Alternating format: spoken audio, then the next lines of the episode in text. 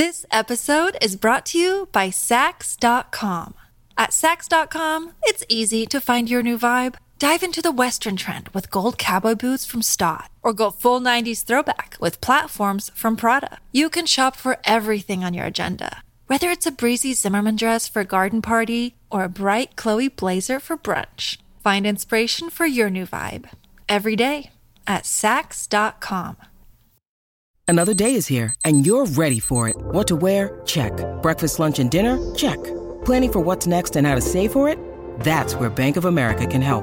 For your financial to-dos, Bank of America has experts ready to help get you closer to your goals. Get started at one of our local financial centers or 24-7 in our mobile banking app. Find a location near you at bankofamerica.com slash talk to us. What would you like the power to do? Mobile banking requires downloading the app and is only available for select devices. Message and data rates may apply. Bank of America and a member FDIC.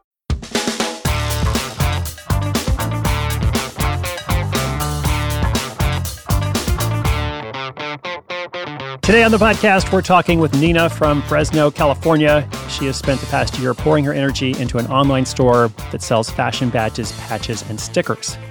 Now, despite her dedication to marketing and engagement, the business is not gaining the momentum she expected, and it's kind of starting to weigh on her. She's thinking, maybe I'll do something different.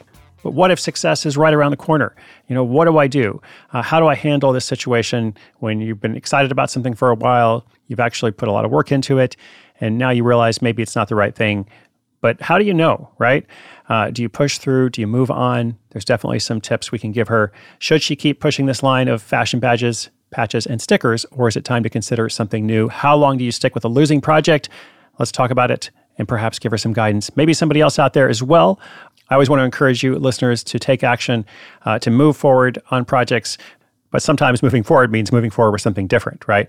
Uh, so I want you to take positive action. So let's talk about it. How long do you stick with this project? Shout out to our sponsor and then Nina's question. This episode is brought to you by Saks.com.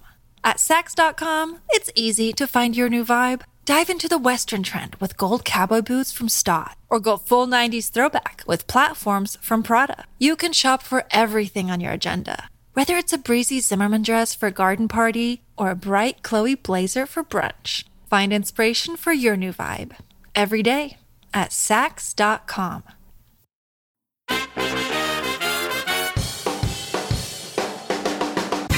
I'm Nina from Fresno, California, and I've dedicated the past year to building an online store specializing in fashion badges, patches, and stickers. Despite my efforts in marketing and community engagement, the business isn't picking up as I had hoped. It's becoming a financial strain. How do you decide when to persevere with a project versus when to let it go? Are there specific indicators or metrics I should be looking at to make this decision?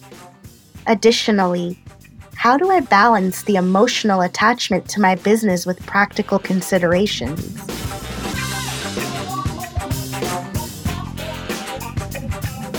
Nina, I really appreciate your courage in voicing this question, uh, both to us here publicly, but also just for thinking about it yourself. A lot of us just keep going with things uh, without really addressing are they working? Might there be something better out there? And so on. So I think it's a great start to be in that place of like, let's actually look at this as objectively as possible. And there are a couple different ways to do it. Uh, we've talked about them before on the podcast. We've talked about some approaches. But ultimately, I think one thing that's helpful is to consider your other ideas. And, you know, at this point, after operating this business for, I guess, the better part of a year, you probably have other ideas or, you know, you have things that you have not been able to do because you were doing this, or maybe your research, uh, you know, through the e-commerce experience has led you to think about something else you want to sell, uh, or maybe you just, you know, want to do something that's not e-commerce. I would say you always want to consider your current project versus your new ideas. And you could flip that and say you want to consider your new ideas versus your current project. You know, for somebody who does a lot of projects, maybe the reverse is almost better because you keep starting things and you might want to look and say, actually, I've got a really good thing here. I should invest more in that. You know, that's that's some advice that's probably more helpful to, to me because I keep starting new projects and such. Uh, and sometimes I don't support the existing ones as much. Um, and so I try to think about that a lot. But in this situation, I think a financial health check is really important. And it sounds like, you know, in this case, it's not doing what you want it to do. So, is there a way that that could change? Like when you think about how could I turn this business around if I had to do nothing else, you know, if I knew I was going to stick with it, what would I do to create change here? And if you have an answer, if you're like, oh, here's a strategy, here's something I should be doing differently, then that's one thing, you know, and that might lead you to say, I'm gonna, actually going to stick with it for a while. But if you're not sure what that would be, well, that's kind of a sign of maybe it's, you know, I'm not just going to keep doing the same thing expecting different results. So think about those things, you know, compare your current ideas to your new ideas, do that financial check, uh, ask yourself, how could I grow this business? And if you have some clear answers, that's great. I mean, you still have the question of whether you should stick or quit, but at least gives you some information. Uh, and if you don't know a great way to grow the business, then that really kind of points toward doing something different. Uh, so lots more we could say about that, but there it is in a nutshell. Nina, good luck. Listeners, good luck. SideHustleSchool.com, resources, notes for every episode. Uh, and of course, new episode coming out tomorrow. This has been number 2611, 2611.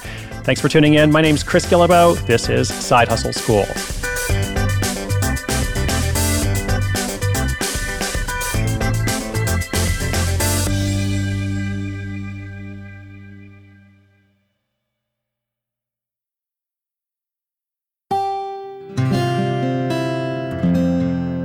From the Onward Project.